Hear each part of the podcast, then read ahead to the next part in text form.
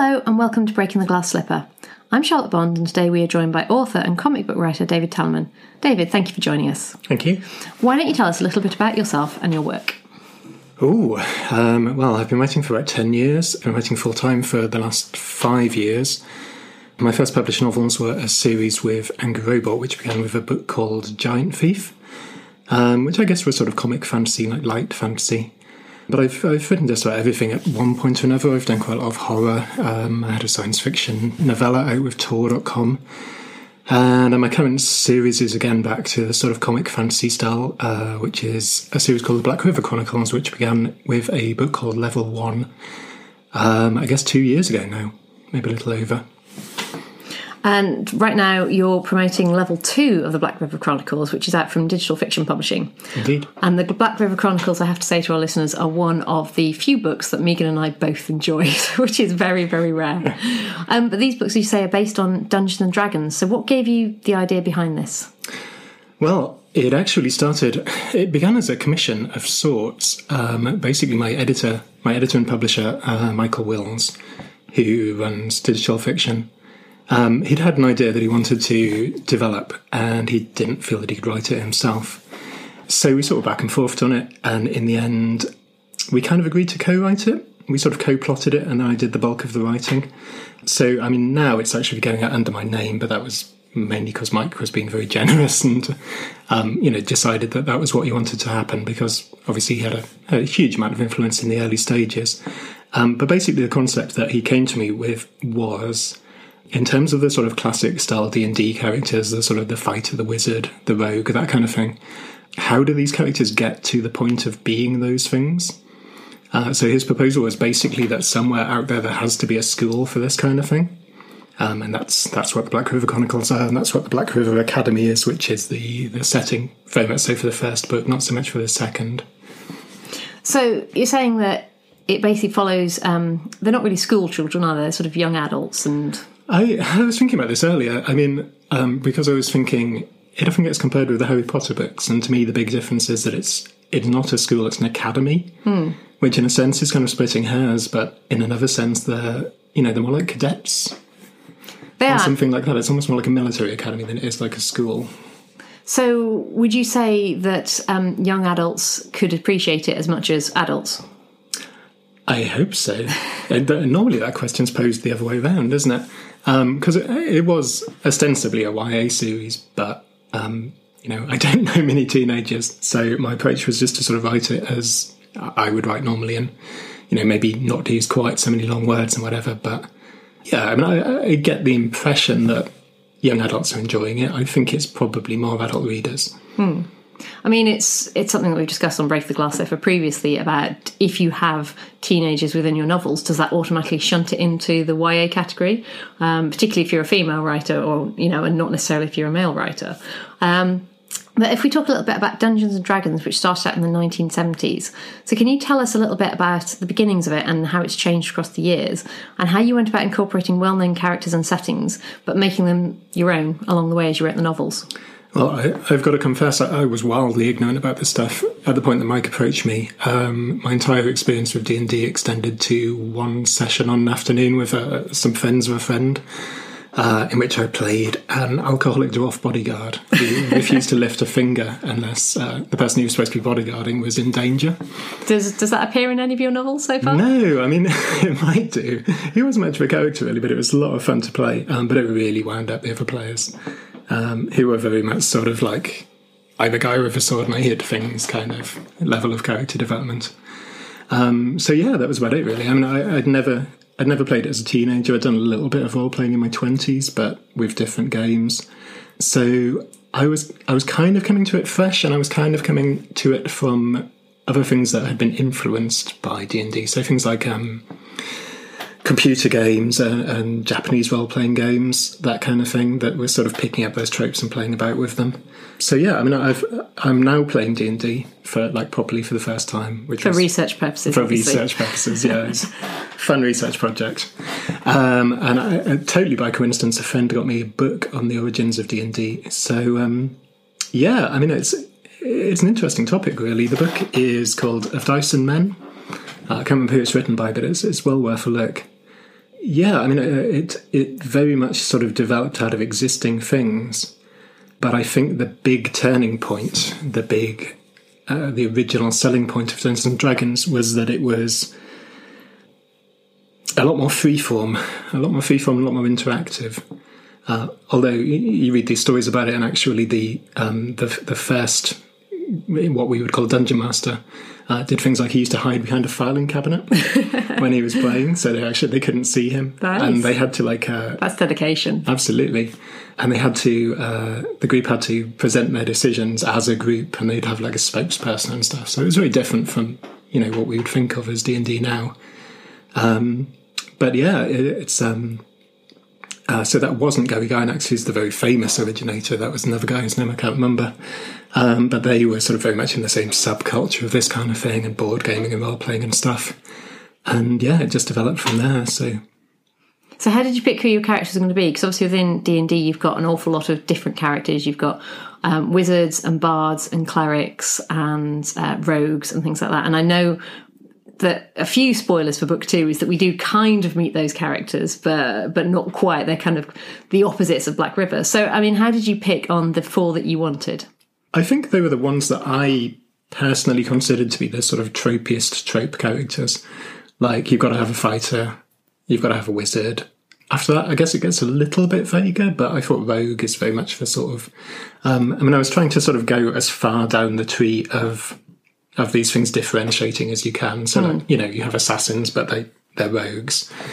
Essentially, you know, you have thieves, but they're still kind of a rogue class. So I figured that was kind of the root level of it all. Um, and then Ranger. I mean, maybe not so much a trope, but by that point, I think it was just sort of trying to get four characters that were quite differentiated in their skills.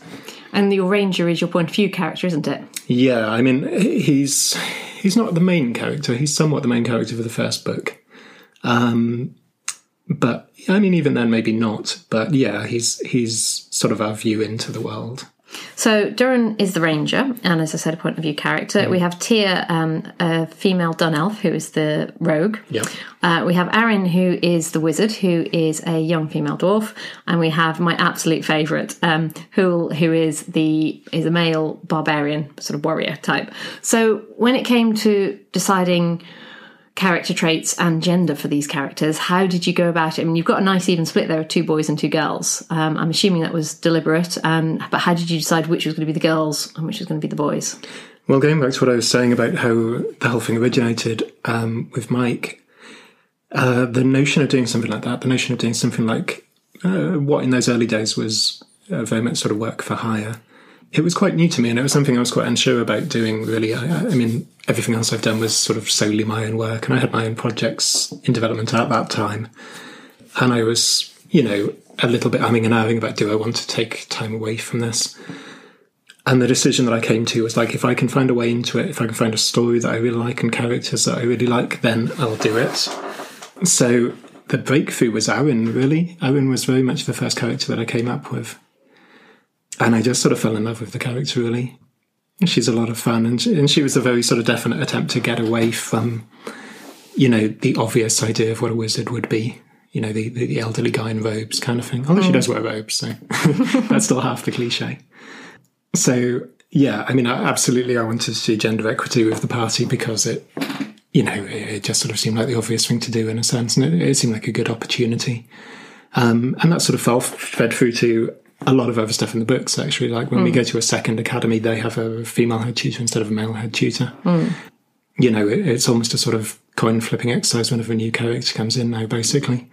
Um, but yeah, I mean, um, so Tia's obviously will have a female character. Um, and again, I guess it's sort of the kind of trope character there, again, sort of tends to be male. I mean, I suppose in a sense, all of these trope characters tend to be male, though it's, especially if you're going back to the 70s incarnation and everything. So, Well, that's the thing. I mean, I've obviously got masses of Game of Friends, and I spoke to them, and there was um, a lot of, of girls who kind of said, "Well, you know, I didn't really play it in the beginning because it wasn't, uh, it wasn't really a girl thing. It was something that boys did." And certainly, some of my female friends have said that when they play online games, uh, PC and computer games, they will play a boy to try and avoid any kind of um, abuse that they might get, which is kind of weird because a lot of the boys who said they played online games said they played as girls. So I, I, I don't. Do you? I do. Do you get abuse as being a girl, or I don't. I mean, I've never really thought about it until recently. I've been playing um, Dark Souls, which I'm sure I've mentioned at some point.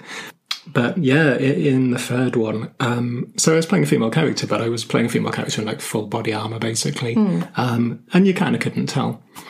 And then I suddenly discovered what I've heard referred to as Fashion Souls, which is basically kind of experimenting with all the different costumes you can wear and stuff. And I found a really nice dress and a really nice hat, and just became dedicated to this new getup. excellent? And it suddenly occurred to me, you know, waltzing around in this this really nice dress and this cute witch's hat, that probably people I was playing the game with were, would assume that I was a female player. Hmm. And it had never crossed my mind before, you know, it had never been relevant. But whether there's, I mean, there's not much scope for responding to people in Dark Souls. So whether those people are sort of sitting there thinking like, oh no, I don't want to play with this person or whatever, you know, I have no idea. But So, do you think one of the appeals, appeals of gaming, whether that's tabletop role playing games, uh, longer campaigns, full on LARP, or even uh, computer games we talked about, is that it allows people to explore the pitfalls and positives of different genders, or even no genders at all? I think it very much just depends on the player. I mean, obviously, but I think for the vast majority of people, I would have to say no, actually. I mean, I love that the scope is there, and it's something that I personally find interesting. But I think, I mean, I, I was looking at the, the little online survey you did on Facebook, and it does seem like the majority of people, you know, stick with characters of their own gender. Maybe less so in video gaming, because Yes. obviously that's it's it's another layer of remove. Um, but I mean, certainly when when I started playing D and D with a group that I didn't know, even though they're really lovely people, it was a very intimidating experience. You know, it's it's not an easy thing to do. It's No. you you kind of exposing yourself in quite unusual ways by, you know, a meeting people, but then pretending to be a, a totally different person. And again, when I was playing, it's uh, I think it took a long time to sort of for people to differentiate the characters and the players as well. You know, because you're only coming to uh, people in in that role effectively. So, I mean, I think, yeah, the scope is there and the scope is fascinating, but I think at the moment, maybe it's not something that gets exploited as much as it might. Well, just we've might have gone off a little tangent of uh, of games there, but just thinking back to the Black River Chronicles themselves, your group is made up of four equal protagonists, and none of them really lead or act as a sort of a frontsman or frontswoman. Tia kind of does. Does she though? I mean, I think she does. She's not supposed to, and this is something I've wrestled with a bit as the books have gone on because um, they get given a little speech by the, the head tutor, um, literally in the first chapter, and he very explicitly says you can't have a leader. You know, you, it has to be a completely democratic party. Uh, but then within two chapters, Tia's just completely taken over everything because she's the only really competent character, basically, in the first book. well, she is, but there's also the fact that she doesn't actually work as part of the team because she keeps going no, off and doing is other stuff. So you can't really call her a frontswoman because she doesn't actually remain part of the group. She kind of almost um, divides herself off, and then the others kind of make the joint decisions. But I mean, why why did you think about doing that? Was it because of the gaming background where you obviously all do work as a team, or was it a more literary idea that you thought it would be better conflict and tension if you didn't have someone going out in the lead? I think, um, yeah, I mean, it's definitely both, and uh, it's probably a much better reflection of gaming. I think you don't, I mean, you tend to get people who sort of become natural leaders, and that's a little bit reflected with what Tia's doing. You know, there'll always be somebody who wants to take over, and there'll always be people who kind of back off from that. Um, but yeah, I mean, it was it was very much a conscious choice that I I wanted the books to be about all four characters um, as much equally as was possible, really. And I wanted that to be a driving factor of the story because, you know, ultimately it is about the party more than it's about the individuals. You know, it's about this party going on adventures. Um, so yeah, but but it's also a lot more fun to write that way as well. It's um, you know, and it, uh, it's an interesting challenge, sort of trying to keep everybody in the sun constantly and, and not letting people, you know, bob to the surface and take over the book. And Um, so obviously you've got two boys and two girls. Why have you decided not to have at least two of them in a romantic relationship? Is this something you think you might explore in the future? um, Without too many spoilers. Yeah, we've had too many spoilers, but also without being really damning about the state of YA literature. Um, yeah, I just I hate tacked on romances. I really do, and it's I mean that's an unfair dig at, at YA, I guess. but in everything in, in Hollywood movies, I hate tacked on romances. You know, I, I hate these scenarios where you basically you only have two characters, and so those two characters end up together. Well, that's the thing because you've got four equal characters and two sets of each gender. It, it's kind of like oh, at least one pair has got to pair off, and I kind of thought it might be Duran and Tia at the beginning of book one, but by the end of book two, by the end of book one, as well, probably even by the end of book two, their their relationship seems to be going in a very different direction to romance. Um, but that still leaves us two characters. Mm, so I mean, yes, yes, it does. um, I mean, the other thing was, yeah, I, I suppose what I mean in terms of tacked on romances is if if that's in there. I mean, I love a, a good romantic story, but there aren't that many of them. Hmm. Um, and I like, I mean, for instance, in anime, you sometimes get shows where romance is the focus over like 26 episodes. Hmm. And I really like that. You know, I really like watching a relationship develop and all the problems and the arguments and the conflicts that come out of that and the Hmm. difficulties of it. I find that really fascinating. But just the sort of these two people fancy each other, therefore, hey, they they must spend the rest of their lives together, that kind of thing. Um, that you get in a sort of two hour Hollywood movie, I, I find that unbearable. So a big part of it was that I wanted us to know the characters before we sort of delve into any of that. So yeah, I mean, it's becoming a bit of a thing in book three. And I think, uh, we were discussing this before, and I think there are sort of seeds of, you can tell who fancies who and that kind of thing. It's Yeah. very noticeably with one character. Um, so yeah, it's it, it's not not going to happen, but I didn't want it to be front and center, and I didn't want it to be in the first book. Fantastic. Do you know anything about the readership of the Black River Chronicles? I mean, are they in the majority people who enjoy tabletop gaming, if, or have you found that the series appeals to people who've never heard of Dungeons and Dragons and have just taken it up as a piece of fantasy literature? We do seem to be getting both. I think the best reviews tend to be from people who have at least some familiarity with some aspect of it, be it gaming, you know, be it old style D and D or whatever. I'll tell a story that I probably shouldn't, but uh, our most damning Amazon review was um, so you were saying, Ali, that in the second book there's a, they go to another academy and basically they're assigned um, new roles, Yes. new, new classes.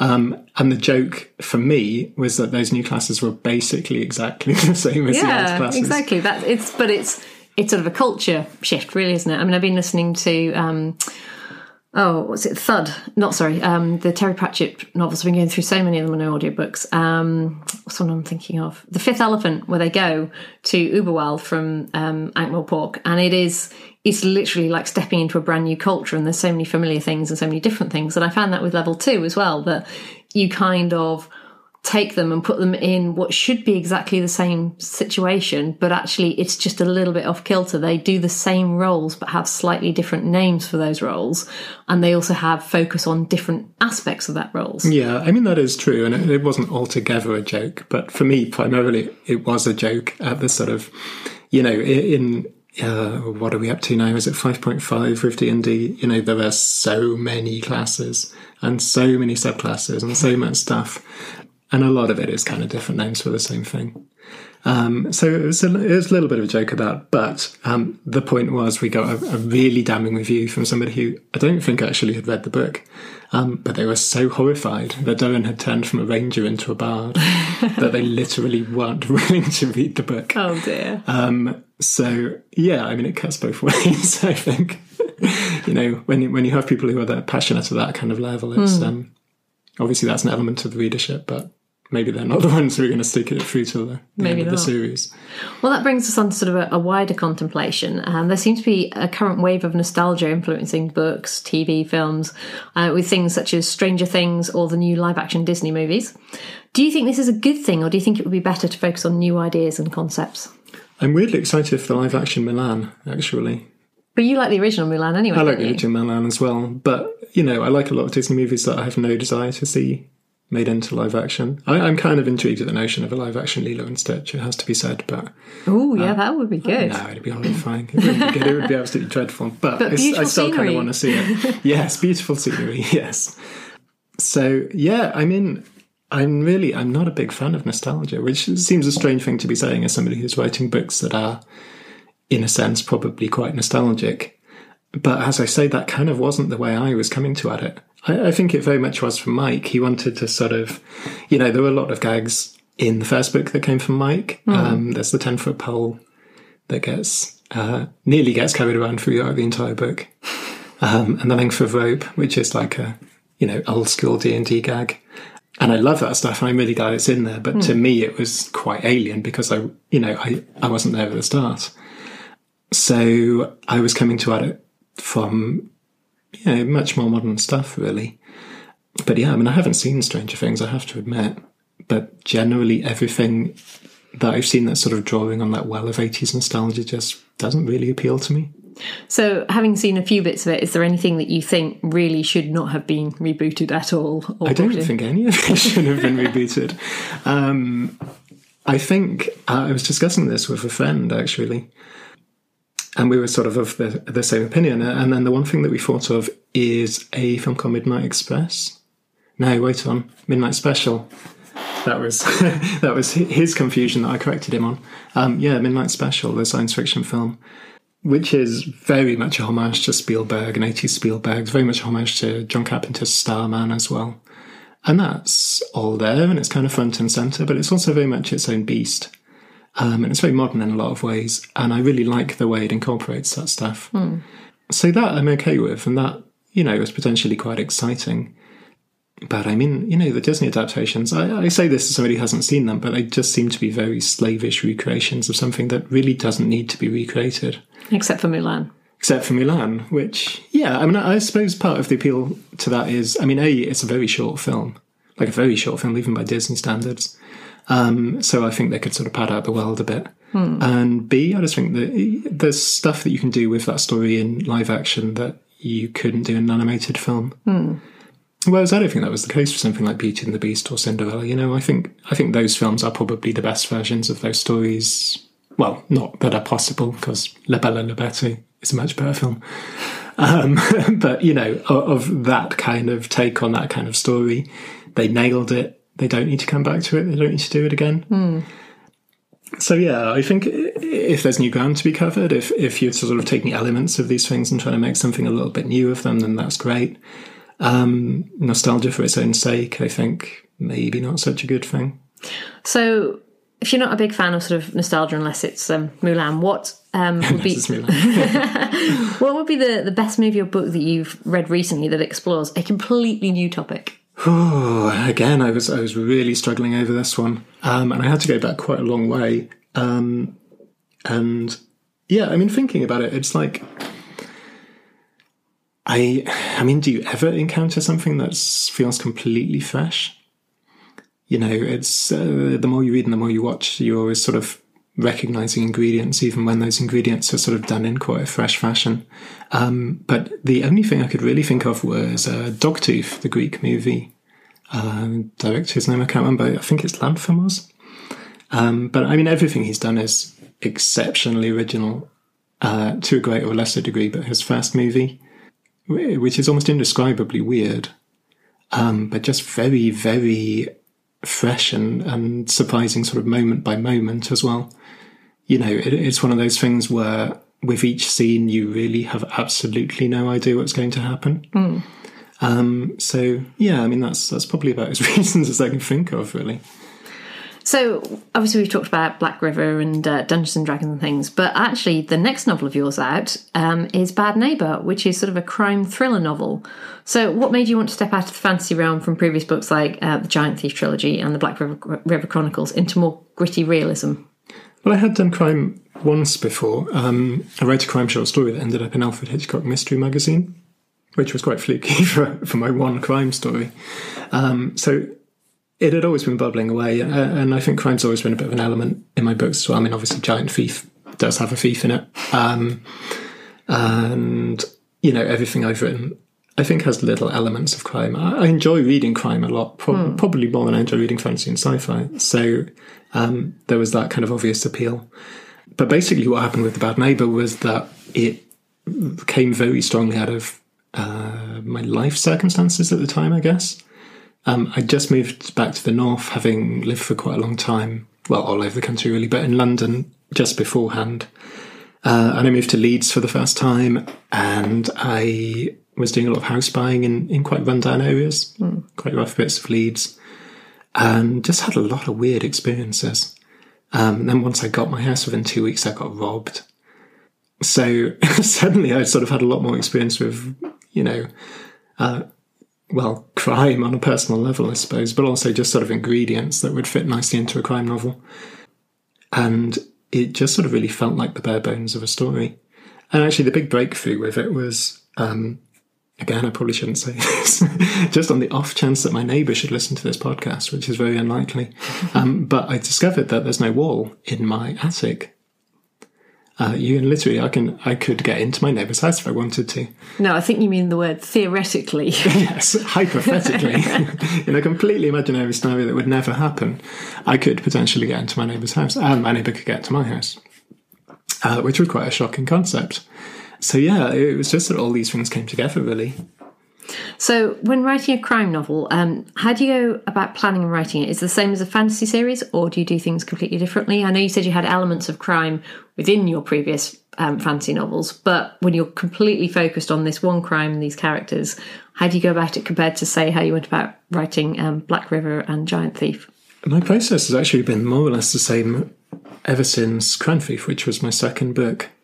Um, so this is an experience that anybody I think who's had a book uh, bought and then other books commissioned on the back of that. So when you write your first book, you have like well, you have as long as you like to write it, basically. Um, in my case, I think it was about four years to write Giant Thief. Uh, then it comes to your second book, and your second book you have 12 months to write. and this seems unimaginable and absolutely impossible.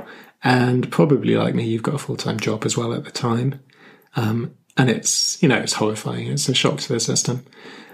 And also, you have to tell your publisher what you're going to be writing, so that means a detailed synopsis.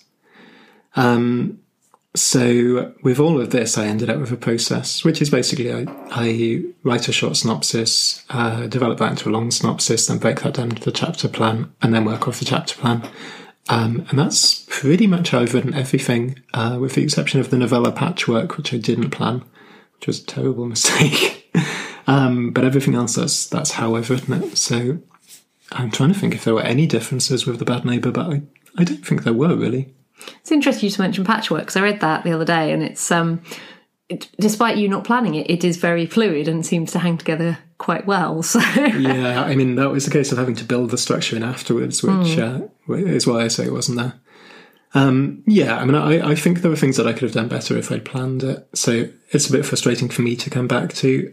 But I mean, I'm very fond of the book, obviously, and I, I think you end up with a certain energy that way that mm. yeah, you maybe lose a little bit the other way. I don't know, but um, yeah, I, I, certainly would never try and write a novel uh, just off the top of my head like that because it's it is awfully tricky, and you do back yourself into corners, and you do have to dig yourself out of a lot of holes and things.